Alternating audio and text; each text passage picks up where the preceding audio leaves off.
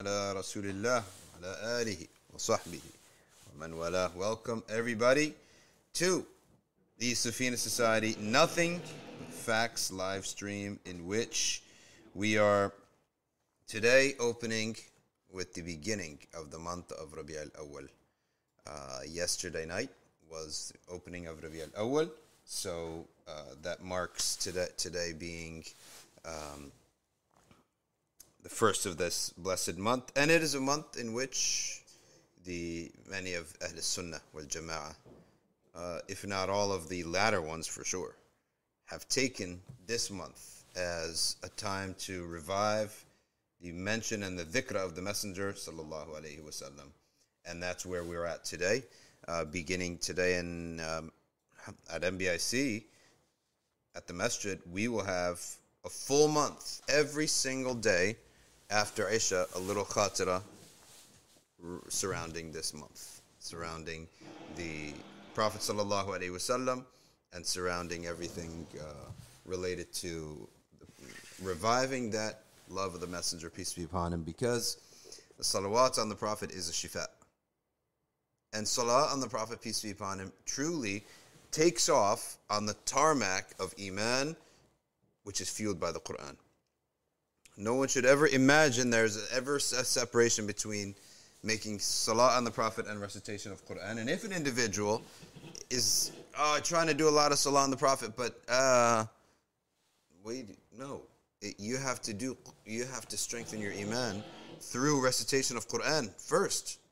So you really have to recite a lot of Quran, and you should fast, and you should do good deeds, and really um, uh, focus on that. And then once you start with your salah on the Prophet, you will see a big effect, right? And we want to see that effect. And that's where a person's love of the messenger comes by love of it by by two different ways. Well, the first way is contemplation. So by contemplating that why do people love anything? And whatever it is that people love, the Prophet peace be upon him possessed possesses that. Allah has given him that so that our hearts could incline towards him. So people love for the sake of beauty, just because someone is so handsome or so good looking. It's one of the reasons people love. But if you're so good looking, but you're not really bright, it's, it's a turnoff. Okay. I think of a lot of Hollywood actors that have made careers on their on their on the genetics that Allah gave them, the looks that Allah gave them. But when you actually look at their lives, or when you hear them speak in an interview, my goodness, subhanallah, his sliver of trade, sliver of those looks for some brains, some IQ points, because you just embarrassed yourself. So all those looks are for nothing. So you need intelligence. Yeah. And people love others for intelligence.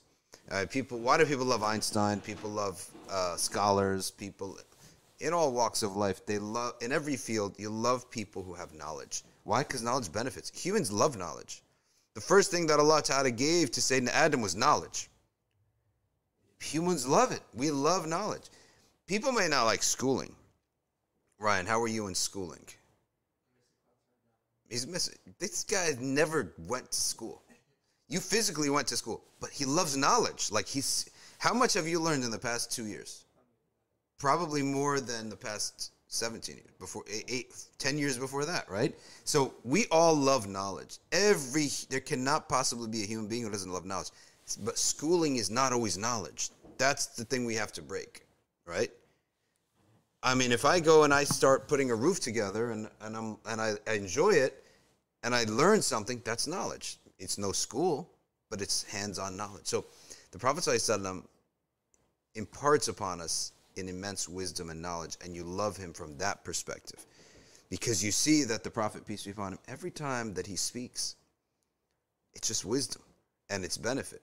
Okay? So that's one thing. The Prophet is a protector. You love someone who protects you. When I look at anybody of us looks at biographies of famous people today, and you come upon these. For example, I think Anthony Bourdain was recently in the news. Anthony Bourdain was a famous uh, chef, celebrity chef. This guy, he's got mental issues. he of course he killed himself. It's very sad that he killed himself. But let's go back at this biography. Like he's a twisted emotionally, like really badly. He's very badly twisted. You see, just everything about him is negative. Like he views everything in a negative light. He just does not know how to be positive. It's ridiculous. That at, at, turning at every page, it's negativity, right? It's so it's someone twisted. And you look at that and you realize, subhanAllah, like just a little bit of divine guidance has taken us out of this, right? Just a little bit is all it takes to get out of this kind of negativity, right? So when I look at you, biographies like that, when you look at people around you, you realize how off the cliff they are. How off the cliff the, the, the certain people are when they don't have guidance. And you realize, alhamdulillah, for the protection of the messenger's sunnah for us. And that he's the one who Allah chose to bring us the Quran. So we're protected. You love the protector. So you look at many other things, okay, that why do people love? You've seen the Prophet ﷺ has all of them. So the love of the Messenger, peace be upon him, on the first path of it is contemplation, and it can be renewed every time that you contemplate the Shama'il of Sayyid al-Kawnayn. Sayyid al-Kawnayn means the leader of the two groups or the two abodes. So the uh, ins and the jinn or the dunya and the akhirah. It can mean both things. Sayyid al-Kawnayn. So Second way in which we love the Messenger sallallahu alaihi wasallam is through practice and feeling. That when you practice the dhikr of a salah ala nabi sallallahu alaihi wasallam bil uluf in the thousands. Yeah, it takes a lot because udhkurullah dhikran kathira. You remember Allah much. Allah is telling us kathira wa nathkura kathira, a second time so that we can make much tasbih and you much remembrance of you and that Allah Ta'ala blames وَلَا يَذْكُرُونَ اللَّهِ إِلَّا قَلِيلًا The munafiqeen, the people who are hypocritical in their actions, not the hypocrites of iman, the hypocrites of يَا أَيُّ الَّذِينَ آمَنُوا لِمَ تَقُولُونَ مَا لَا تَفْعَلُونَ There's hypocrites of actions and hypocrites of iman. So لَا يَذْكُرُونَ اللَّهِ إِلَّا قَلِيلًا They don't remember Allah much. So what's the point here? It did not cure them of their nifaq. If they remembered Allah much, they would have been cured of their nifaq. Okay. So the hypocrite is somebody who, who, yeah, a little bit of remembrance. What does that tell us? A little bit of mention of Allah Ta'ala is not sufficient. Dhikr must be a lot. Bil kathra. So when you do this, you without doubt must, guaranteed must, experience a sakina. It is as impossible as someone who's thirsty drinks water and is still thirsty. So if you're thirsty, you take a sip of water, it doesn't benefit you. You need a decent amount of water. Then it benefits you. Okay. Same thing with dhikrillah.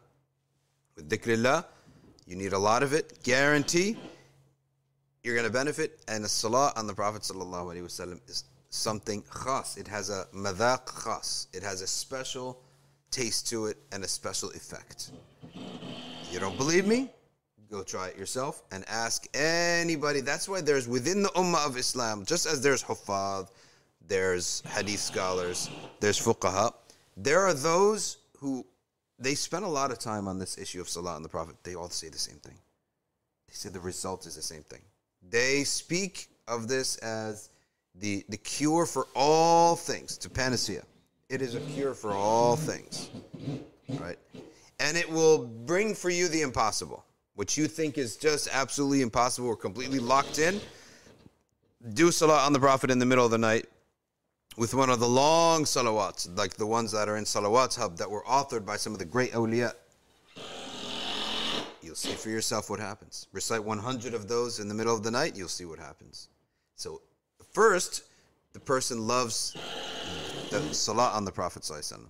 Then, as he matures in that, he realizes it's because of the Prophet, so he loves the Prophet. Just as someone who or, orders his life gains order in his life by Islam, the first love is the Sharia itself.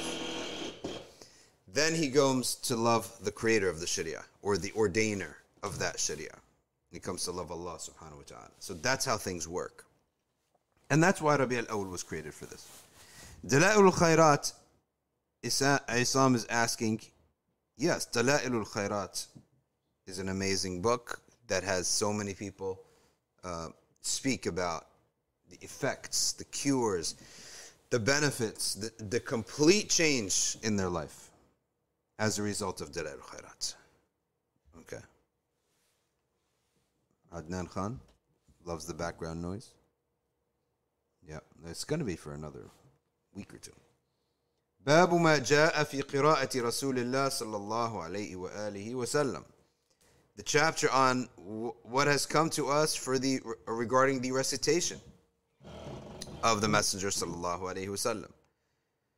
عن يعلى بن ابن مملك قال أنه سأل أم سلمة عن قراءة رسول الله صلى الله عليه وآله وسلم. فإذا هي تنعت قراءة مفسرة حرفا حرفا that when the Prophet sallallahu alaihi wasallam used to recite, it was letter by letter, was crystal clear, and this was one of, firstly, it's one of the necessities of recitation. That's the first thing. Everyone must recite like that. However, the Prophet sallallahu alaihi wasallam in specific must recite like this. Why? Because he's the first teacher the first teacher must be extra clear. And he was asked, Anas ibn Malik was asked, كيف كانت قراءة رسول الله صلى الله عليه وآله وسلم قال مد مد means okay, he recited the words of med with med. Where do we get all these rules of tajweed? How the Prophet recited. Okay, so then that was transmitted orally. Okay, and then from that, the scholars wrote it down that these are the rules of med. Okay, that's why someone recently said the chains of transmission of hadith are just for barakah. Okay, let me tell you something. Every utterance of every individual has a chain, right? I don't care who it is.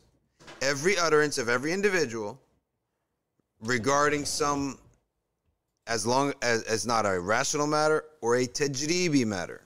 Tajribi means like an experiment. It possesses a chain.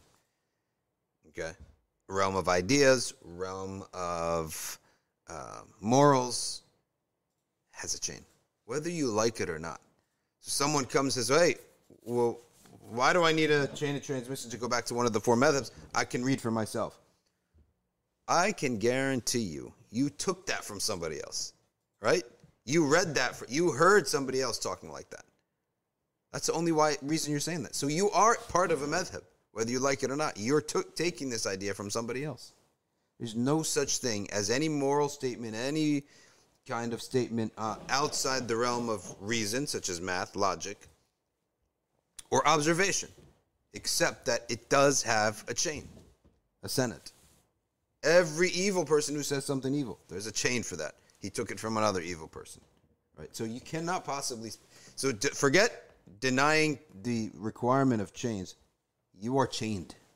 Everything that you say has a chain, including the denial of chains. SubhanAllah. So, this is how we get our tajweed. The Prophet recited like this. Next person took it exactly. The Sahaba took it, the recitation exactly.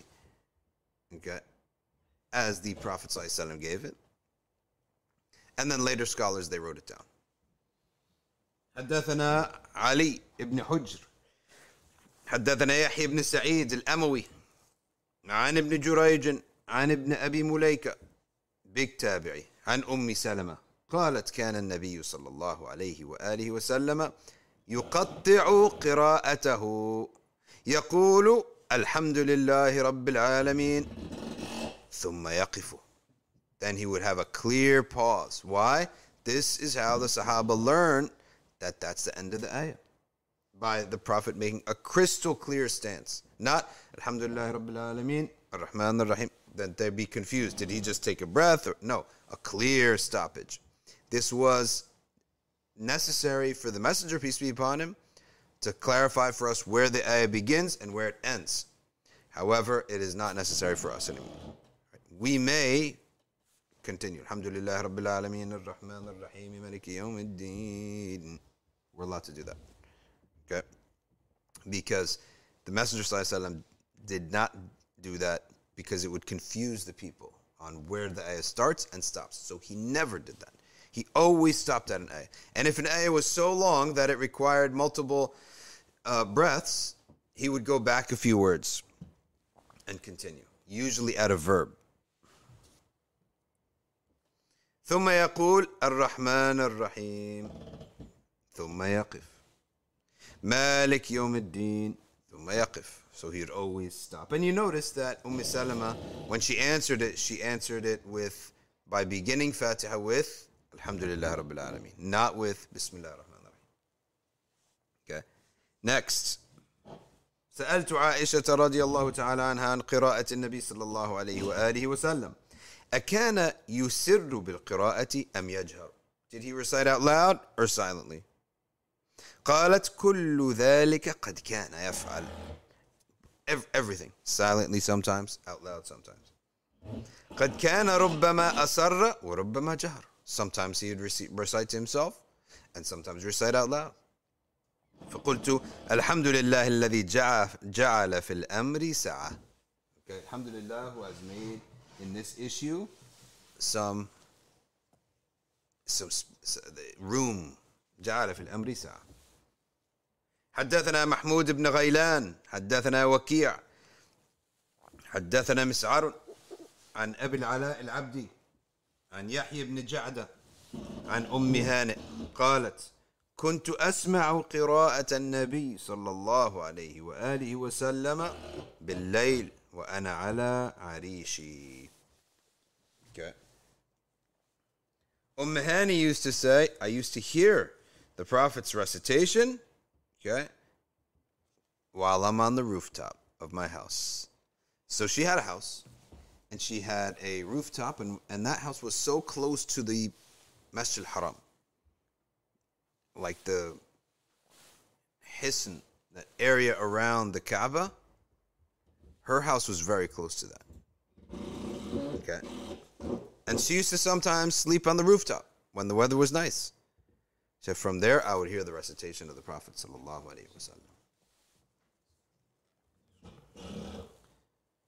وعن عبد الله سمعت عبد الله ابن المغفر يقول رأيت النبي صلى الله عليه وآله وسلم على ناقته I heard the Prophet صلى الله عليه وسلم on his camel on the day of Fath, day of conquest of Mecca, وهو يقرأ إنا فتحنا لك فتحا مبينا ليغفر لك الله ما تقدم من ذنبك وما تأخر. ثم فق... قال فقرأ ورجع. قال وقال معاوية بن قرة لولا أن يجتمع يجتمع الناس علي لأخذت لكم في ذلك الصوت. Okay. أو قال اللحن. So what does he mean by this? In hadith number 302, he says here, the Messenger sallallahu alaihi wasallam kept reciting, "Inna fatahna laka fatham mubina liyaghfira laka Allah ma taqaddama min dhanbika wa ma ta'akhkhar." This is an important ayah. We need to put this on the calligraphy for Dar al-Fatih. Inna fatahna. I love the concept. Conquest. What else are we here for? This is what we need. Worldwide. Okay. A clear victory. We have given you a clear victory. Fath. That may Allah for that Allah Ta'ala will forgive you or past and what is to come. And we made a tafsir, we, we talked about that tafsir yesterday. In yesterday's episode, we talked about what it means when there's a reference to the sins of the Prophet when we know he's masum and he doesn't commit sins. And the Prophet ﷺ kept repeating it. He read it repeatedly. And he said, And if I did not fear that the people would surround me, all right, I would imitate his recitation. But he didn't know, like, is this okay or not? To imitate how the Prophet ﷺ recited it. إنا فتحنا لك فتحا مبينا ليغفر لك الله ما تقدم من ذنبك وما تأخر ويتم نعمته عليك ويهديك صراطا مستقيما وينصرك الله نصرا عزيزا Amazing ayat. This is what you want to hear.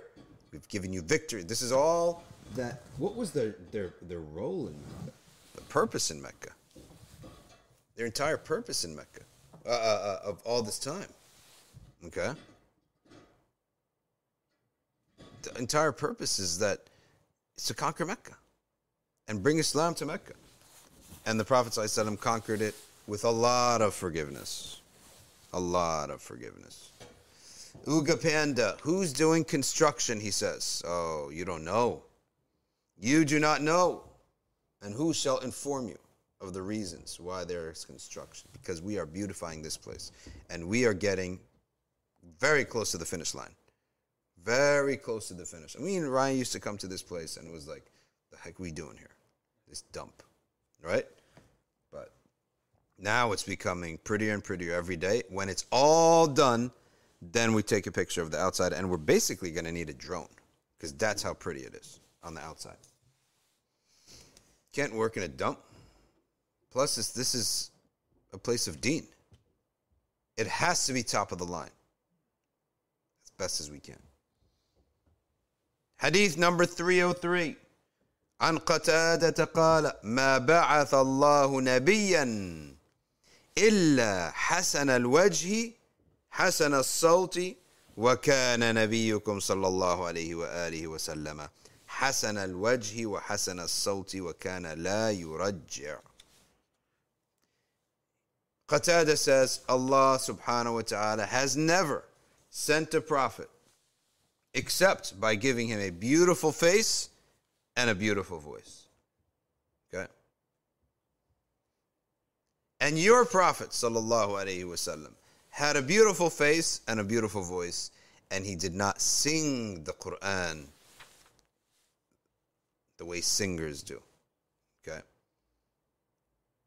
He did not sing it the way the singers do. So he didn't sing it in a singing tone. That does not mean he had no, uh, okay? He did, didn't mean he didn't have any melody to it, but he didn't have a singer's melody to it. Okay? Did not have a singer's melody to it. And the Prophet ﷺ approved of melodious recitation when he heard the recitation of Abu Darda. Abu Darda. If I'm not mistaken, it was the Sahabi Abu Darda, or no, no, sorry, it was al, uh, Abu Musa al Ash'ari. Abu Musa al Ash'ari. Okay. And he said, "Utiya mizmaran min mazamiri Dawood." He was given a flute of the flutes of Dawood. What does that mean? It means his throat is a flute. Because what is a flute? It's just a mizmar is basically just like it's a tube with holes in it, and you blow in it and you make your music. So he's saying his flute, his throat is like a flute. So beautiful his recitation. So it allows that too. Okay. Okay. It allows that too. The Prophet sallallahu alaihi wasallam, even if he did not recite himself, sil- uh, uh, with a melody, that was to show that you're not obligated. Neither is it sunnah.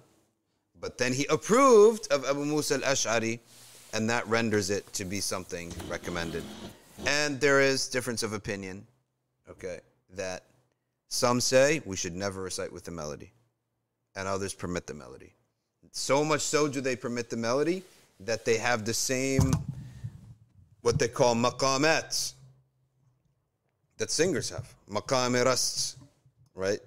And the, the maqam of this and that. Okay, and Qari Abdul Basit knows all that. And we actually had a guest during COVID that he was an Egyptian scholar, reciter of Quran, expert, 10 qira'ats, whole shebang. And he would come in and he's like, oh, there are eight me- melodies by which you can recite. I don't remember the names. Maqam Rast and Maqam, there's like eight cities between Persia and like, I don't know, Iraq or something. And each one has a name. So one of them is a happy recitation. One of them is a sad melody. One of them is pensive. That's the one I like the most from his recitation. It's pensive. It's, it's like it's not sad, but it's not. It doesn't have levity to it, and it's um, it's like pensive. Okay, and he he said that a lot of the men they like that um, maqam, but then he recited and he noticed that there's uh, there's a melody that's very high pitched and happy, and he said a lot of women like this maqam. Right. So yeah. So Marabita is saying there's Nahawand. These are all cities in Persia. And then of course the Qadis, there was another Qadi who was like, no, he got it all wrong. None of that is not the way it is. And they compete with each other, right? So there's different melodies. So Muhammad Jibreel, for example, if you hear listen to Muhammad Jibreel, he has he, he usually it's a high pitched maqam. Then there's Al Kalbani, Adil Al Kalbani. That's like the pensive one. It's like straight and he elongates it. It's not, neither is it sad nor is it like upbeat. I never got into this. So Chief Latif is Rast, Saba, Nahawand. I never got into this because this is all makruh for the Maliki school, to be quite honest with you. What is this? Singing class? Why don't you pull out a guitar? Why don't we bring a singer to teach us how to recite Quran? That's how they view it, right? That's how the Maliki. You never hear this from the Mauritanians. Okay. Yusuf, is there ask, is there any link for that video? Yeah, at MBIC's YouTube channel. NBIC, you'll see all the NBIC videos. You go have to go way back in the history. And it's a Egyptian scholar. He's got a red beard. He's very good at um, at these recitations, and you know he holds that opinion that this is all permitted. Okay, so uh, we'll have that.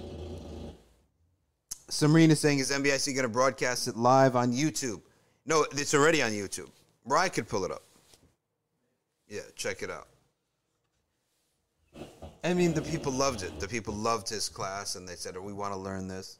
All right, and if people want, if it makes people want to recite the Quran, uh, Omar Hashim al Arabi, you know about him, right? So he, he his recitations are a mixed bag. Some of them, I'm telling you, I'm like, I've heard this pop song before. That's the melody. One of them, I literally was on. Uh, there was there's a, a Norwegian guy. He always puts a hood on. He's called Anthony Walker or something like that.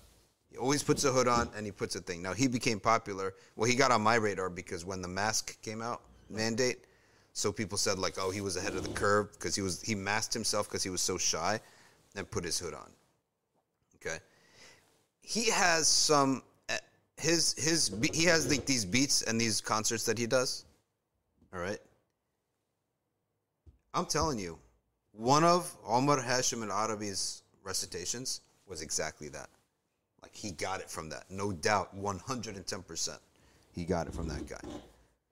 So there is a level where it becomes not accepted by the ulama. A level of singing the Quran that you, you sort of know where the line is. I think we could all know. If you hang around and you listen to the Quran and you listen to recitations long enough, okay, you know the line between an accepted, beautiful recitation and you're singing at this point and you're, you're going to get lashes if you keep it up.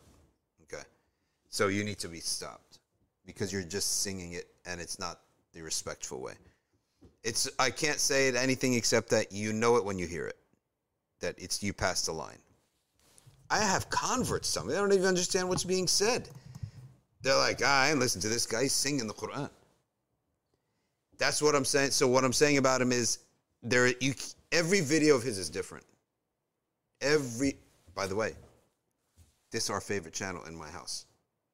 Omar Hashim al Arabi's channel. He does the letters or, or, huruf pretty nicely. The the huruf the huruf are always clear. His mic is clear, and what's most beautiful is that you have the Arabic, the translation, and you have wonderful, beautiful backgrounds. You can sit watching for hours. He deserves every view he gets. But for those one videos where his singing has gone a little bit over the board, overboard, then no. Uh, that, that those things that I mean, is there anyone who doesn't make mistakes out there? Uh, I was just having my class. I take a fiqh class with Sheikh Mahmoud Shabib. He was just saying the the the the. I was asking about a program that is done here. And he was saying, no, no, no, this is all wrong. You know, the this is not right. None of this is right, and it's bad. I said, Sheikh, we're dealing with people literally on the precipice. Like they're barely in Islam. He does not like this is a new concept. Like barely in Islam. He's like, all right, in that case, then you know best how to guide your, your people, right? In, in terms of the programming. And he said that what's acceptable is different in every, every society, so much so that wilaya is achieved by different things in each society. So you could have a society where if someone is not committing zina, that's wilaya. Like that's how bad that city could be. If someone does not commit zina, they're that he's like achieve wilaya, right? So it's almost like there are different standards based upon how difficult, how bad things are in his uh, uh, in their um, in their society. So listening to recitations, I think it's really beautiful thing to compare reciters. As much as yeah, we have in the Maliki madhab that we don't sing the Quran, etc. But when we're living in this world, like wake up and live in this world that we're living in right now. We're not living in another century or in another continent. Okay? That to talk about recitations, it's this is a great thing. When you see, if you come around and you see a bunch of youth talking about reciters and comparing the recitations, this is a great group of youth, right? At least they're listening to Quran. And one brother said, "Oh yeah, the only people who talk about reciters are Salafis." I said, "Yeah, because all the Sufis they got they listen to music. I'm telling you, many of the Sufiya they gone astray on the subject of music. So once you put music in your ears, the Quran goes out the other ear. Don't listen to music. As much as you can, avoid this thing because you're not listening to the Quran. I guarantee you that. But with these people who, who put a hard line on music, a hard line." And I'm not saying that I don't understand people have families and relatives, and you walk into a family house, relative's house for dinner, the entire family sitting around a movie or sitting around something or what have you. I'm not from Mars. But as much as we can, you're better off when you have a hard line, especially for kids and youth, and they listen to the Quran as much as possible. Okay. And of course, all this is getting harder and harder and harder. The more kids, they have their own access to their own computers and, and, and laptops and cell phones. Okay. And, um, and it's almost like they're in another world that you have no access to. But I say, if you're under my roof, that's not happening. I don't care what anyone thinks. D- There's no such thing as putting on earbuds, ear AirPods, walking around my house, and I don't know what's going on in your ears. Take it out. Old fashioned. You know, locking doors in this house. There's no such thing as locking doors, right? Going off in the corner with your computer. Why are you going off in the corner? Turn around in the open room and use your computer there, right? Use your computer there where everyone could see that screen. I don't trust Iblis and I don't trust your nefs. I don't trust my nefs. Oh, you don't trust me? No. I don't trust your nefs. You have a nefs. Are you telling me you don't have a nefs? I have a nefs. You tell me you don't have temptations? You're telling me there's no Iblis around here? So, people have to wake up and protect their kids from Iblis because I guarantee you, buying every other website, if not 85% or 90% of these mawaqqa, is shayateen al insi wal jinn. I can guarantee you that. So, oh, we have to trust our kids. No. I don't even trust myself. النفس ولا أبرئ نفسي إن النفس لأمارة بالسوء. Well, I don't uh, make myself innocent. The nefs commands to evil. Any, any of us here is going to make the claim that we've overcome our nefs? I don't think so. So, locking doors, going off uh, with some device. A device is like a, it's like people. Do you let people in the house? Today, someone rings the doorbell. Everyone's shock of their life. What the heck? Who's ringing the doorbell? Who's, what's, who's here? We're not used to that anymore, right? Someone rings it today. Actually, we after COVID, people ring the doorbell. You don't even bother because you know just someone dropping something at the door. it's a package. But someone's knocking out the door. Hey, you get shocked. Well, who, who's coming over? What is the internet other than human beings that you're letting into your house? They're just not coming in physically, right? They're just coming in virtually. So, I personally don't let little kids, I don't think any household, you let little kids open the door when a stranger knocks on the door? So to me, the internet is nothing other than a person coming coming over. So I need to know who's coming over and what's coming through. Oh, which you haven't trained them. I want to protect that fitra. He will get trained when he's on his own. I will want to protect that fitra so that they have a reference point, not corrupted from the age of 13. He should have a reference point what cleanliness feels like, what sweetness of dhikr feels like. How about that experience? How about that exposure? Oh, they should be exposed. How about exposure to light? Exposure to fitra. How about that exposure? Whatever happened to that? That's what I care about.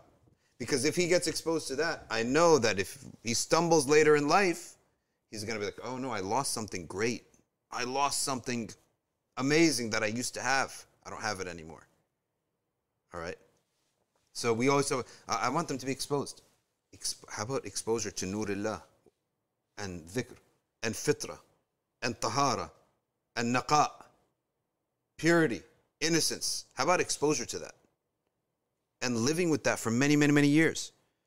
But no, there are a lot of people who are weak, they're afraid of their kids, and they're weak, and they're ignorant. And you have a kid, 13, 14 years old, boom, he's done with. All darkness in his face, he's probably uh, addicted to all sorts of trash and, and, and the urine of Iblis. Okay, and he's putting that in his eyes four, five, six times a day. Then you wonder why, when you talk to him, nobody's there when you talk, and they say the word Allah. Allah said, the Prophet said, no, it's hardened. That heart has layers of asphalt over it now. There's no water of, of, of, of Quran is going, it's just hitting the asphalt. It's not settling in the soil anymore layers of tar, oil, asphalt, manure over the soil. And you wonder why the reminder doesn't settle the heart, because the heart is, is, is corrupted, it's covered in gunk. Don't get me started with this. Parents who are abusing their kids. They're abusers. No, they, they, they didn't do their job. Sophia says, A friend told me a 13 year old girl's having a relationship. When her parents realized the father went nuts, the mother, same. And what did the girl do? She sued her parents in France and she asked to be separated. They didn't see anything coming. Listen, you got, if a kid comes, goes out of the house and he sneaks to a certain part of the woods, you know, every day don't you think something's going on in that part of the woods? Right? There was a mom, miskin. I'm telling you, people come from a back home mentality that the, the world is safe or something. They lived in a little apartment because they were poor. The kid said, I want to get some fresh air. And he started taking a stroll. And there's a little woods, not a huge woods, but a little woods. And he started walking in the path. Then he kept going there, kept going there, kept going there, kept going there. After a year, the mom realized the kid is a completely different human being. He keeps listening, he's got his headphones on all the time, and his eyes are glazed over, right? So she tells me what's going on. She says that gets to the bottom of the story. He was taking walks just to get some fresh air. He discovered a group of friends. This group of kids that were there, they were into listening to a type of music to, to, to such a degree that they would get into a, tr- a trance. They would want to get into a trance and they would smoke weed while trying to, to listen to this music and get into a trance, right? They wanted a had, but it was like a sat- satanic had. So their thing was listen to this music nonstop all the all day and smoke weed. Okay? And that's what the kid got into. Until he was like completely in another world, right? So the internet's no different. Someone keeps every time. I, where is this person? Oh, he's in his room, tucked away with this little device. He's going to a website. Obviously, he's going to something that he's developed some kind of attachment to. So, you can call me what you want to call it. This is the right way to do things. Okay. What's that drilling, ma'am? That is. That's our drilling up in the roof. Driller on the roof. You all know about Fiddler on the Roof?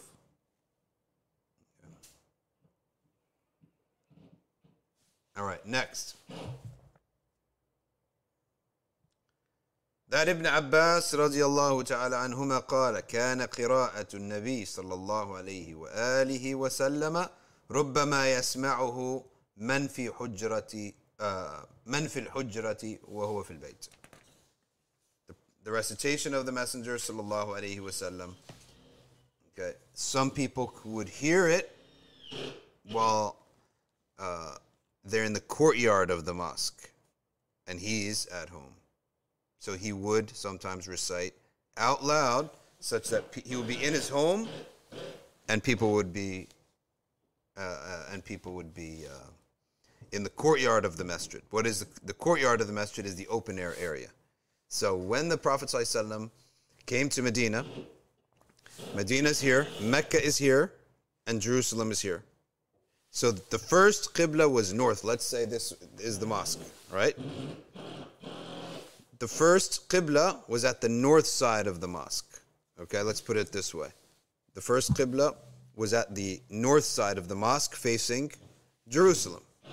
Okay, imagine Jerusalem's up here, facing Jerusalem, because the camera is a mirror image of what I see. So the qibla was changed. So this part was covered by a- a little roof, and this part was open. The qibla was then changed. So the qibla became south. Okay? Qibla southeast in Medina. So then the ba- this part was roofed. Okay? This part became used. This part was roofed, and the back part of it was roofed. And in other statements, they say, no, they took the roof from the south and they put it, they moved the pillars upon which the roof was established, and they moved that to the other side. And that's how the Qibla portion was roofed. But no, some people said both were roofed. So the women prayed the Dhuhr and Asr prayers under the, the, the, the north roof, and the men prayed under the south roof. And the way that you, because the entrance of a mosque, people enter in the middle, right? You enter from the middle of a mosque. You don't enter from the head or from the back. You enter from the sides. So people enter from the sides and they pray. So in that case, the right way to fill up a masjid is that the men fill from the front and go backwards, and the women fill from the back and go backwards and go upwards. Right? That's the correct way to fill the masjid. And that's why the Prophet ﷺ said that the best row for the men is the first one, and the best row for the women is the last one. Because the, the, the logical way to fill a mosque is this way, like this, from the front and from the back. Okay? Because how would a woman know how many men are coming? So she can't estimate and guesstimate that we'll go from the front. Let, let's go for where we're, let's go halfway and then fill backwards. No, you fill from the back upwards. That's the logic of, of how things, um, uh, how, how the masjid operated. And that's the end of this chapter on the Prophet's recitation. But I'm telling you, who does the Prophet love?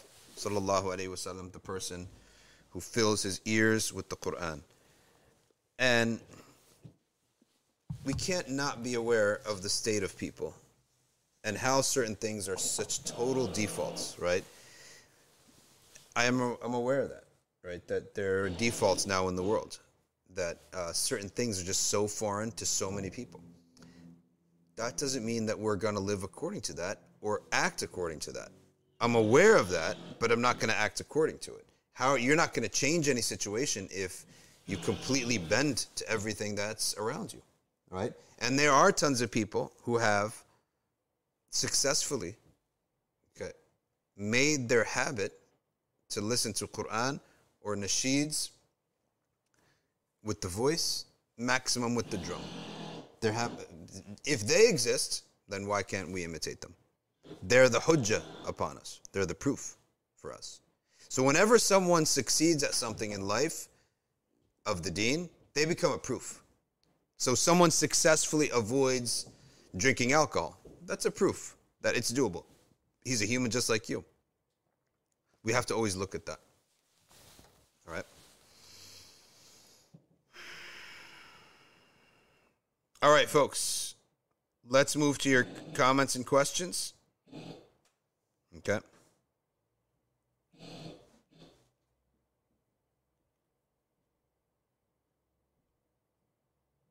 All right, speak. Uh, Rai, tell me what's going on on Instagram. Someone's asking how they can get this. All these are recorded, and they're all placed on YouTube. All of them.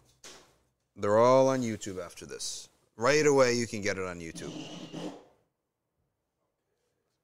How, how do you reconcile the Islamic recommendation to have a lot of children when you don't want to raise them in this type of society? I uh That's a good question. Is it permitted? It's is it permitted to not have children because you fear for their deen? You fear that I can't keep up their deen. To be honest with you, I think children is the best way for you to keep your deen. I'm telling you because you might fall into things that you find acceptable for yourself. But when it comes to the fact that I have kids and I'm looked up to now, I gotta, I gotta have to improve myself. So I personally feel that children is the best thing to keep your deen. Secondly, children is the best thing to make, to teach you character. You'll never know that you have a temper until you have a baby spill uh, coffee on your laptop like a, a two year, three year old come and just psh, pour it right on your laptop. Cups are made to be poured. That's what they think, right? If there's something in a cup, it's it's to be poured, to be pour it out. See what's going to happen. Watch your behavior. Then you realize this is who I am. It took a kid to extract what's actually inside of you, and that's why people who haven't raised family and raised kids, I don't want to hear anything they have to say on morals and spirituality and all that. Okay, spirituality maybe, but morals and all that and character, you've never been tested. It's all theory. You're just talking theory. There was a woman, she used to give the child rearing class in a community. She had no kids. How are you giving this class? Okay, let me give the weightlifting class, right? Allah. Let me tell you all how to how, how to uh, you know. It's unbelievable. So I personally I personally feel that it's going to make you better because it's really going to put skin in the game for you. Like you're going to be involved in everything because you have you don't you don't want to see those kids, you know. Um, you don't want to see them go astray. You're going to be involved in everything. Your ibadah will be very different. The day in which you can gather all the laptops and the iPads and the iPhones and put them away and know that you have secured your kids from their fitrah getting corrupted by these iblisi instruments. That's the, that is to probably superior than reciting a juz of Quran. Because one is haram and one is nafila, mandub, right? What's greater, to avoid the haram for, for others, let alone for yourself, or to do a mandub, action that's mandub. Of course, the rule that to, to avoid haram and protect someone from haram. And people say, oh, this is not a good idea because when they finally get on it, they're always on it, right? For school. They're going to be on it in a limited way. But I don't care for that. I care to give them exposure to spirituality. To, the, iman. How are they going to get exposure to that? What's more important, exposure to that or that they know how to deal with Iblis? Let them get exposed to that because when they lose that in their first battle against Iblis, they, have, they know what they lost. They value what they lost. And then they'll fight to get it back. M Star, we are in the Q and A. Yes. Other questions here. Uh, someone said I have severe health problems and I don't want to have kids. I assume that there is a level where you possibly cannot take care of your kids, right? Then now you're talking about something different now, and I think you might be talk you you you may have a point there. Um, but I'm telling you, you you got to have three kids, four. Why? Because you're two people, and if you just replace yourself, you brought nothing Okay. And then have the third one, and then as an insurance, a fourth one. So that at least you increase the ummah of the Prophet sallallahu alaihi wasallam and the ummah of Islam. And Allah subhanahu wa ta'ala says in the Quran, رَبَّنَا هَبْ لَنَا مِنْ أَزْوَاجِنَا وَذُرِّيَّاتِنَا قُرَّةَ أَعْيُنٍ Grant us from our spouses and from our children قُرَّةَ أَعْيُنٍ which means a coolness of our eyes. The more kids you have, the chances are one of them is going to make you happy. And hopefully, one a boy and one girl makes you happy. Like just looking at them makes you happy. Knowing they're at home makes you happy. You might have a kid, knowing he's at home does not make you happy. It happens. You're, that's your test, and he may be your best kid, by the way. May, may be your best kid, but that's your test. Allah created you as a certain metal, like a, you're a certain element of nature, imagine, and He created one of your kids from a total different element of nature. You don't pick your kids, right? But the Ba'alawi and the Habaib said, never, never object to Allah. How do we object to Allah? Who, who, who would ever say no to Allah Ta'ala, the one who's upset about the nature of his kids? You should be upset only about the, their behavior and their things like that, yes, but like the nature of kids, that generally I don't like this kid. No, change yourself. I'm telling you, every, when, when a person gets married, that's the third major relationship in his life. You have your mom and your dad. Many people don't have siblings. If you have siblings, you're lucky because now you learn to deal with each one of the siblings. Okay? And that's why the Sharia is such a great thing. It's a great teacher because you have to follow the Sharia and Sunnah for my mom, for my dad, and for the siblings. But you have to definitely for the mom and dad. Kid siblings, you can maybe at sometimes ignore them. Now you get married.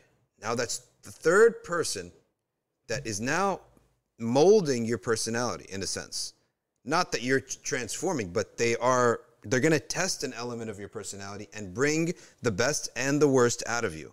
So you can remove the worst and keep the best. Now, for every kid that you have, you're also obligated to take care of them and raise them. And you can get sins with them too. You lose your temper on them, you're getting sins. Okay? So you're getting sins and you're and you're digging for yourself a bad life in the future because every abuse you do to a kid, he's to do it 10 times to you worse when they're 17, right? When they're teenagers. So, because they're to harbor all the abuse and then they're to vomit it on you when they're teenagers. Okay? That's the nature of life. So, you're going to have to have taqwa with them. And every and every kid is different. So the kid that is most trying for you is probably the best for you until you realized I've dealt with like 10 different personality types in my life. Okay? And it's almost like you become a, a, a, a jujitsu master. You become a, a black belt. I can deal with anybody now. There's, there's going to be a number of people that you're going to deal with in your family. And that's why you can't get this elsewhere because n- no one else is binding for you to deal with, right? I can ignore whoever I want to in the world. I can't ignore my mom, my dad, your, my spouse, and my kids. So dealing with them is going to really bring the best out of my personality and my iman and my taqwa. And they're going to test me and they're going to send me to my knees in dua. You're going to become eventually a black belt, a Jedi master in dealing with people. Right? And when I say dealing with people, I mean it socially, but also within yourself. Like nobody who, if you dealt with five, six, seven, eight people very close to you in your life for long periods of time, I'm sure it's really hard to make you angry. your your the, the the the band, the elastic band of your sabr has been stretched so so far. It's very hard to, to, to bother this person. This person is suitable to be a community guide. They, they've, they've been through life, they've seen it. So, uh, what are all these questions? Uh, uh, what's Subhi saying? A question about healthcare professionals. Does the hadith regarding visiting the sick apply to us even if we are being paid? The answer is yes.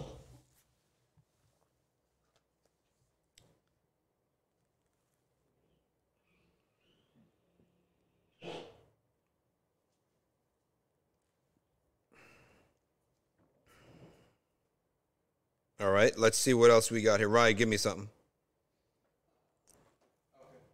Okay. Go ahead. What is one supposed to learn from the fact that Allah Ta'ala has willed and decreed for the for everything to happen, um, and f- also for things that uh, are contrary to the Sharia? What does it mean that Allah has willed for everything to happen and many things that happen are contrary to the Sharia? Well, Allah is not bound by the Sharia. There are two wills of Allah subhanahu wa ta'ala. Allah's will is one. But when we speak about the, the word will, not as al irada, but at, rather as uh, in linguistically speaking, then He has willed a will for the universe. Okay? He wills something for the universe. For the khalq, for the creation. But then he has a, a sharia, which is what pleases him for us to do. These are two separate things. So Allah has willed that a dictator rises in Nicaragua, that an earthquake happens in California, that a million different things happen good, bad, and ugly. Okay? For us, He has commanded us?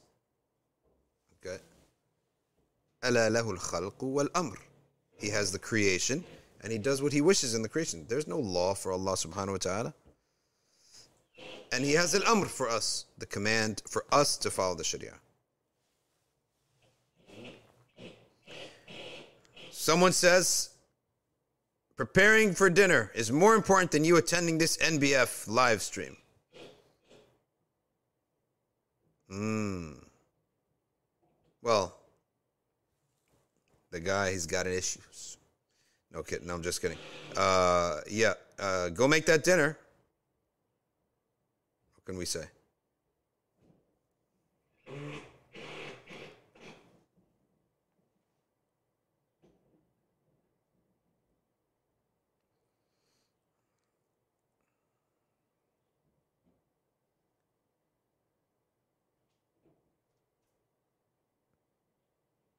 Go, going through the questions here. Um, have you met Pakistani parents? Impossible to please. You said it, not me. I didn't say that. Been trying since the day I was born. Subhanallah. You know the Prophet has advice for that. He says, make life, make the birr al walidain easy for your kids. Ali Raghib says, Habibis, plural. Make dinner and you could listen at the same time. If a man really wants a lot of children, he should make it on himself to marry a woman who comes from a big family so she's used to that big family environment. Yeah, you do need to be used to the big family environment because I'll tell you what a big family environment comes with mess. Nothing is ever orderly or clean. Theft is happening at a rampant rate. Socks are being stolen at all times. Um, if you have girls in the house, safety pins are basically fair game for anyone to take. And scarves are just, it's just someone is looking for a hijab at any given hour of the day. Huh? The dinner is finished. Food is essentially uh, a war, a war uh, uh, uh, zone. Okay. so much so, believe it or not, I knew a family that put a lock on the fridge. But I'm telling you, it's it is true. If you want a lot of children, a woman who had a lot of children, she may not want that because she knew this mess that's going to ensue as a result of it. Uh, a woman who only had one sibling or none may have been so bored in the house that she likes the idea of a lot. Except that when she gets there, she's going to be like, wow, I didn't realize it comes with this degree of, of a mess and sloppiness. And it's like literally impossible for this house to be clean, right? Because of you people out there who are such slobs. It's not their house. They don't care. It's not their, they could care less, right? That's the mentality of kids. I didn't, I didn't buy this house. I don't care. It's not my house, right? So, um, Midnight Moonlight says, What am I supposed to learn from the fact that Allah has willed and decreed we answer this? Sheikh, Murad breaks it down real simple. Everything is by the will of Allah, and not everything is by His command. Correct. The will of Allah is different from His command to us and what pleases Him. So we are bound by Sharia, and Allah Ta'ala is not. So He may uh, uh, pres- uh, uh, execute His will in any way He wants, by a bad means that we would consider painful or harsh. But Allah has a wisdom for that. Ibrahim Khan, I'm not married yet, but I can't imagine having only one kid. It's just depressing. For everyone, it is. And also, it's too much pressure. Like, what if that kid ends up being a dud? Right? What if he ends up being someone who's just like a dud? Like, there's nothing there. So you just wasted all that time and effort, and right? So you have many because um, they will develop each other and correct each other. And by the way, it's easier, very easy, to scold and correct a kid if there are many kids. I'll tell you why. First of all, you can make it a group scolding. Okay? It settles easier. All right? He knows you're talking. We all know who you're talking to, but make it a group scolding. Or if it's an individual scolding, when he goes back upstairs or she, the other siblings will fix his mood. Right? Whereas the only child who gets in trouble goes upstairs and carries it, and it marinates inside of him. There's no one to shift his mood out of this. So it's always easier. And also, you can, if you, let's say you go overboard with one kid, you know when referees make a bad call? They need to make it up. Make up calls. So let's say you do go overboard with one kid and you're a bit harsh on something, right? Then next time the kids want a court session, you can finagle a makeup call where you made it up to him by siding with him in a court case, uh, in a dispute later on, right? So that's basically uh, uh, why I think it's so much better to have a lot of kids.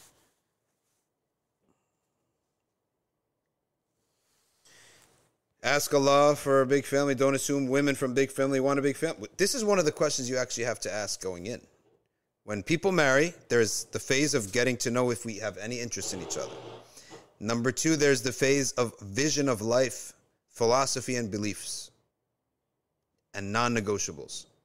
Thirdly, there's the phase of how would we execute since we agree pretty much on all the vision of life and philosophies and beliefs and non negotiables literally should be like on your hands. You cannot have a, a three page document on vision of life, non negotiables, beliefs, and principles. No, you got a number, it's got to be four or five things. That's the vision. Now, the mission is the step number three. How do we, now that we agree on these four, how do we execute this? Now, okay, I want to live here. No, I want to live there. So that you can negotiate. You can't negotiate on vision, right? Vision is the, the most important things. You have to have those in line. Now, the mission, you can have negotiations. Hey, I want to live in Middletown. No, I want to live in North Brunswick. Okay, well, we can we can negotiate that. Right? Or you want X, I'm willing to negotiate on number of kids if you're willing to negotiate on where we live. So mission is is the execution of the vision. The vision can only be four or five things. The mission is the how are we going to execute this? That's how marriage talks go. So you have to ask yourself, are you do you have a non-negotiable to like how many kids you want to have? Is it non-negotiable? I don't think it should be non-negotiable. It should be like yeah, like maybe three, four, five, whatever. There should be that should be negotiable, I think. But here's the thing. When you marry somebody and you've stated your non-negotiables and your mission and they've agreed to it, they really can't change. Right? They got to stick to that. Cuz that's the core of the deal here. Right, give me something from Insta. All right, someone someone had an issue. They were feuding their dad because they're Salafi, and now their dad became a Quranist. Yeah, good for you. You shouldn't talk to your dad and, and have arguments with your dad and the Deen. So you made it worse. Well, maybe he didn't make it worse. Maybe it got worse, but I feel bad for you. But nonetheless, don't you don't Imam al-Ghazali says we don't go give a nasihat to our parents. Just stay away from that. Okay? Don't debate them either. Question comes, how do we prepare water for ruqya for our children? It has been done that water for ruqya is just recited upon. That's it. The same way that you would do ruqya with whatever you would recite with, you recite on it. And then you blow onto that water. Who's your favorite reciter? Of course, Abdul Basit, without a doubt. In terms of if I'm going to listen to a a recitation of like a passage that's repeated over and over, it's Abdul Basit. If I'm going to listen to a surah, it's Kalbani. I like his deep and scratchy and and his melodies very pensive and thoughtful, right? So his name is Adil al-Kalbani. He's maybe not the best example as an imam in other things, but I love his recitation the most. Can we pray with Surah Al-Baqarah in parts throughout the week? Yes, nothing's stopping you from doing that. Okay. Is it good to make wudu before going to bed? Very strong sunnah so that shaitan does not attack you in your dreams. What is the best way we can thank Allah? It is being happy with the blessing He gave, recognizing Him in your words constantly as the source of the blessing, and then never using the blessing for what is forbidden. And if you want to go above and beyond, add number four there. Use what He gave you for the sake of good and for others. Does the hadith about praying for scholars apply to healthcare professionals since they help people? No. The scholar helps you in what is dunya and akhirah. The healthcare professional only helps you in the dunya. But of course, that does not mean that we don't make dua for them. But it does when it comes to saying that the fish in the sea and the and the the birds in the sky and the fish in the sea and and all the animals pray for the seeker of knowledge. It is the seeker of otherworldly knowledge that will help people in the afterlife and the students of the Sharia because the Sharia will bring about the protection of the environment and of the fish and of the birds and of the animals. Okay, the Sharia itself has in it that which will guard from human greed, that which will guard from excess, that which will cause punishments to come down. Okay? And who gets affected by all these things? The animals. They get affected by it. So, a student of religious knowledge is the one who is going to help preserve the law that will help preserve the animals and their habitats. That's the concept and the idea. And all the people who study Islam and the environment, they bring out many of these rulings, verses, and ethics, such as uh, the curbing of greed, for example, as really important uh, sources for the Sharia being a source of protection of the environment. Hence, the Prophet said, when someone goes to study the religion, the birds in the sky, the fish in the sea, and all the animals in between, they pray for them. Okay? That's the meaning of it. So, no, it does not apply to the healthcare worker.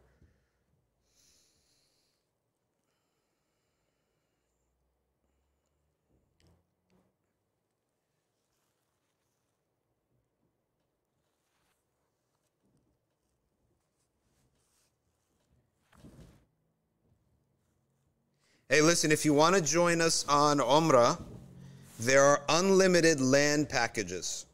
Okay? Unlimited land packages. What is a land package? Means it's the hotel and the um, train, the and, and and the hotels essentially. Okay, so you can be with us on that. When we go for Umrah, that's unlimited. There's a limited set of seats for the air packages, the full package. Now, as I had told you, I uh, we're first targeting the youth, especially the youth in our community, before we expand it, because this is our experiment. First time we we're leading Umrah. So, in maybe a few days, probably Monday. Actually, no, let me scratch that. Monday for sure. We're putting the link out for everybody to come with us to Umrah. And we're publicizing the link, and the page will be public. 40 airline tickets out of JFK is what we have. 40 airline tickets out of JFK. About 16 are taken already. All right. But the land package is unlimited. So if you're out of England, you purchase the land package. And then you buy your own flight and meet us there. Okay? So I'm going to start sending that out Monday, inshallah. I'm just giving these Shabab youth and their families one extra week, all right, to reserve their tickets. And then we're going to go open and, and we'll, we'll book all the tickets. Inshallah. So this this Umrah trip is going to be nice. Maybe we see some people from the stream there at Umrah. We have one session a day. Four days Medina, four days Mecca. We have one session a day. We have, inshallah, anytime we're gonna have a WhatsApp group, obviously, and anytime that we go out, like there's we're gonna be meeting at this door or what have you. We have breakfast every day too, same time. And we're gonna meet at this door or whatever. And here's the beautiful thing, and this is what I'm most looking forward to. We have been making dua every Wednesday between Dhuhr and Asr. This time, I made sure, bifadlillahi ta'ala, that we're going to be doing the dua of Wednesday between Dhuhr and Asr at Masjid al Fatih. Right? At Masjid al Fatih. And we're also going to be doing a Thursday night Umrah, the night before Jummah. And that's going to be a very powerful combination because th- those dua, inshallah ta'ala, will be answered. Bidnillah.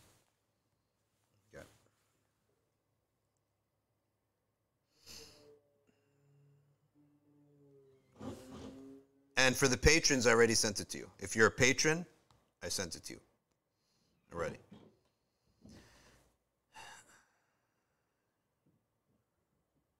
All right, some business talk here about taxes. I have no clue what they're saying, so we'll skip that. Um,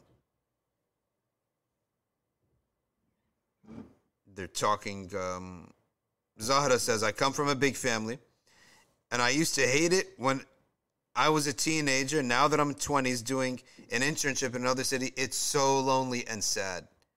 It is. Human beings are not meant to be alone. If, a, if human beings were meant to be alone, then Adam would have been created by himself. Okay? He wasn't created by himself.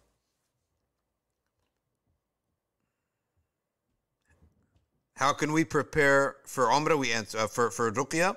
We have done that. We've said that. One of the best Ruqya is to have Ratib recited every night. Have someone recite it every night in the house, like before, after Maghrib, maybe even after Isha, or before Isha. Pakistani women currently only request one thing from their husbands. You hear this, right? Don't murder your wife. Wow. Three women from affluent families were murdered by their educated husband this week in the news. Do you, well, do you remember that Islamic TV channel that we had? And the guy, uh, he killed his wife. They had a fight or whatever in Buffalo, New York. He beheaded her. Crazy, crazy, crazy. If parents are old, do we avoid nasiha? Old or young? Avoid nasiha. Old or young?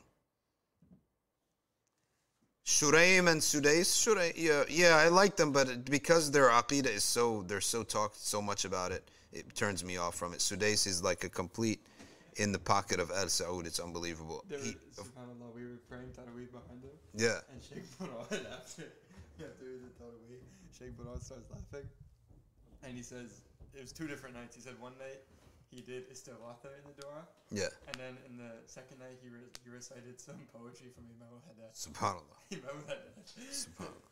in the taru- in the witr uh, dua. Subhanallah. Yeah.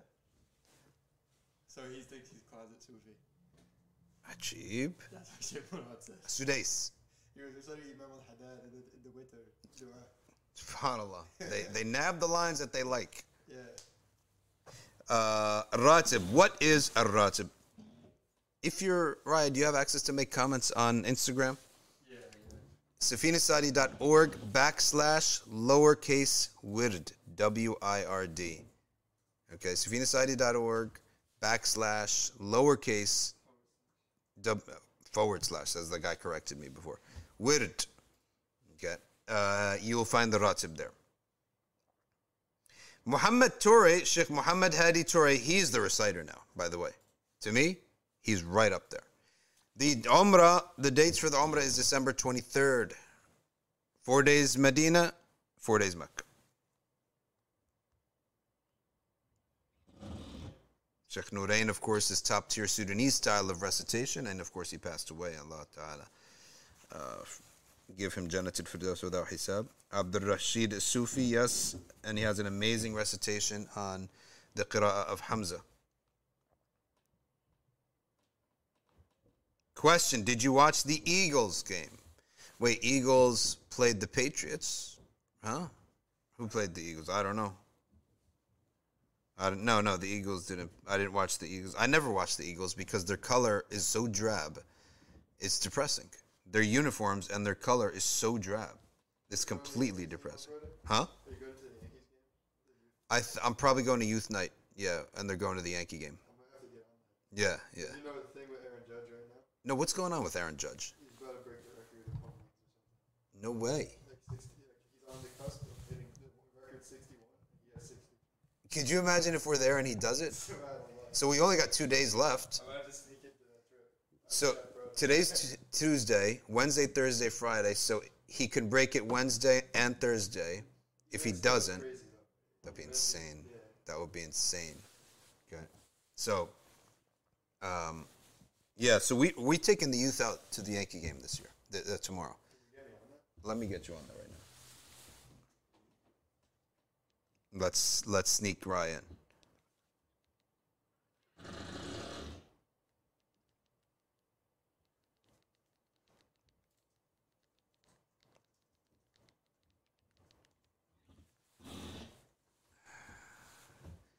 Saudi Arabia does have an idol now in the middle of the desert. Believe that? Someone's commenting here. It's true. It's true.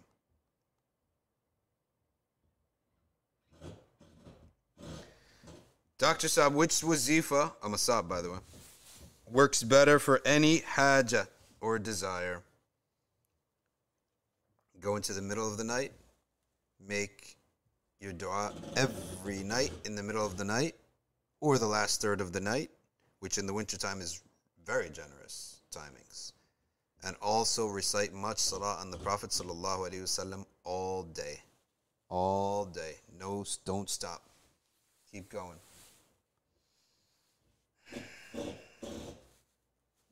Okay. Uh, someone is saying, what's the price of the land package? It's like um, it's 15, 1600 bucks. Hausa Film says, are the Hausa Malikiya? Yes, all the Nigerians and all of West Africa is Malikiya, with minor exceptions here and there. Minor exceptions. Should I try to follow that method? If it's a if it's a methodology you believe in, remember the ijtihad of the common Muslim, the scholarly effort of the common Muslim is to examine the paths of religion that are there and the imams of Ahl Sunnah and see who is most worthy of following. You really should do that. And the common Muslim does not mean he's dumb. It just means he's not trained in Islam. He could be a neurosurgeon and a common Muslim, right? He could be a neurosurgeon. He could be a lawyer, but he just is not trained in Islamic law. So you should sit and study the Imams and their methodology because once you adopt a methodology, you stick with it. The incorrect and misguided way of many people and many Islamic, modern Islamic groups is that they choose the results and they cook a methodology backwards. It's that simple. Islamic modernist groups, no madhab groups, chains or barakah groups, these people, they pick a result that they want, then they work backwards to a methodology. So you end up with chaos, methodological chaos, unpredictability. The only thing that you could predict is if you know what they want, you know that they're going to pick that ruling and work their way backwards. What is the way of ulama of Ahl Sunnah? Pick a methodology, stick with it, teach it to your family. It comes in a manual. You get a manual, like a, a fiqh book for us, Aqrab al-Masalik, Sidi Ahmed al-Dardir. That's the law in this household. That's it. Okay? That's it. Unless it's impossible to live upon, act upon, then we go somewhere else. Okay? And it could happen that the ruling, the way it is in our madhab, is not is something like we end up cannot do it for some reason or other. What's an example? For example, a Shafi'i, but his mom, he lives in his mom's house, and his mom has five dogs. The najasa is not going to work.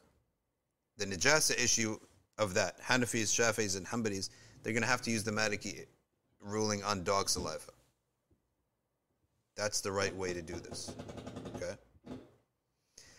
Sansan Matic says, What's the best dua when you wake up with heaviness in your chest or a sinking feeling in your stomach? To be quite honest with you, l- listen to beautifully beautiful and melodious nasheeds that remind you of Allah Ta'ala and bring a beautiful and a soothing uh, feeling to your heart. Try that. Um, try that and see if it soothes you. Uh, Allahu why this happens to some people. Sometimes you wake up, your mind says, there's nothing wrong, but your heart just, it's just sunk. It's just something's wrong. Who knows why that happens? Okay, but try to listen to something soothing that reminds you of Allah's mercy and optimism. Okay.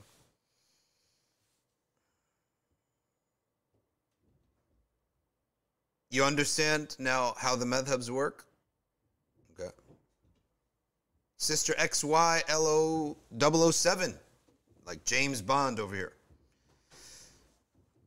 Will you do any more live videos with YQ? I have no problem with it. He's just so easy to get along with, to be quite honest with you. And um, in terms of he's so easy to talk to, he's very polite. He loves the commu- the ummah. He loves the Muslims. And yes, I wouldn't mind doing a live stream. And as he said in the live that last live stream, like we get along real well, except when we talk aqidah. Then we don't agree on many things, as he had said. And I'm sure that was like many people wonder about that. But I can get along with someone as long as their issues in aqidah are not uh, contradicting a qat'i verse, which that would put someone into a complete bid'ah.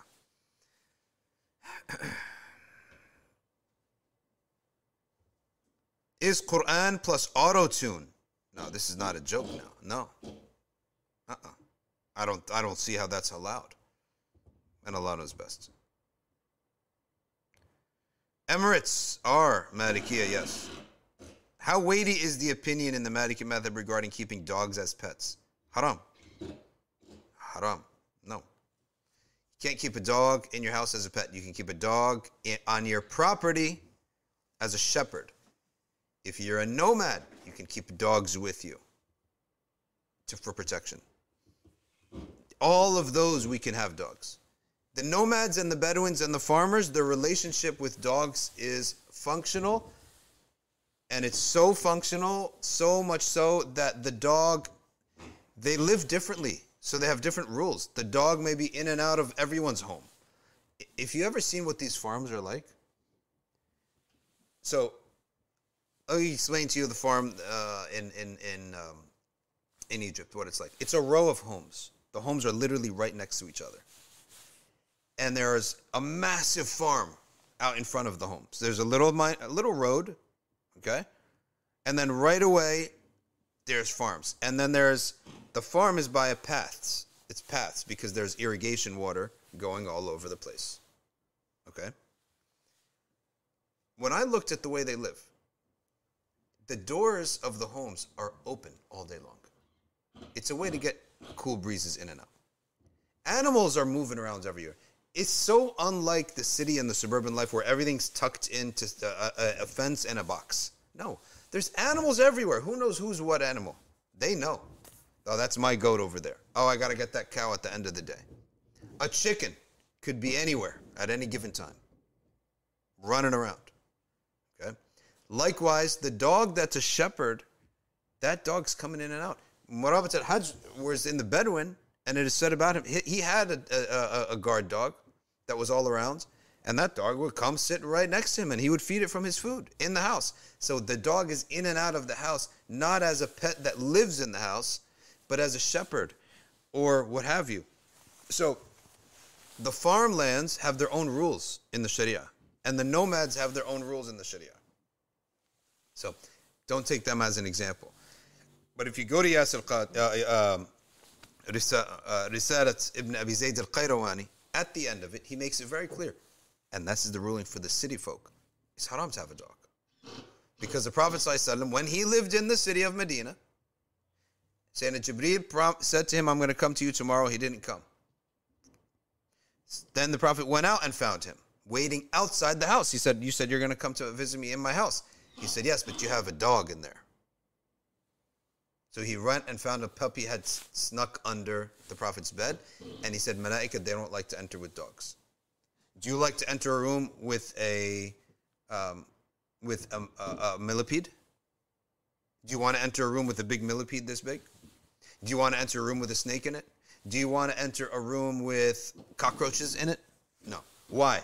There's no logical reason. We just don't like it. That's it. There's no logic behind this. We're created to hate them. That's why we call them pests, and we're allowed to kill them. Likewise, malaika do not, they're offended by the filthy nature of the dog. So they won't come in. And that's why it's haram for us not to, to have one as a pet in the house. I remember when we were in Spain. Yeah. Um, it's kind of like, kind of off topic, but it was Yeah. funny. Like we were really trying to slaughter, and we were like deep down in the like countryside of Spain at the south part. So we found this one guy, um, and so me and Sohaib went, and you know Sohaib's like kind of like he's a clean guy, and he's like, you know, he's not very like uh, dirty and everything.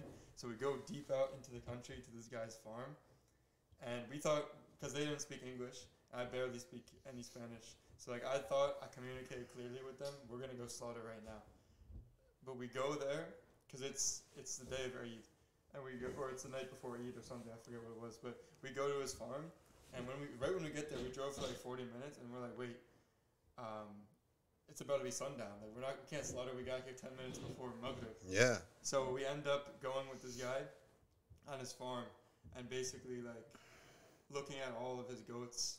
And then somehow one thing led to another. Now we're like out grazing with his goats. Oh my We're- God. We walked out to his farm. There's this family from like Morocco, so one of his girls spoke English.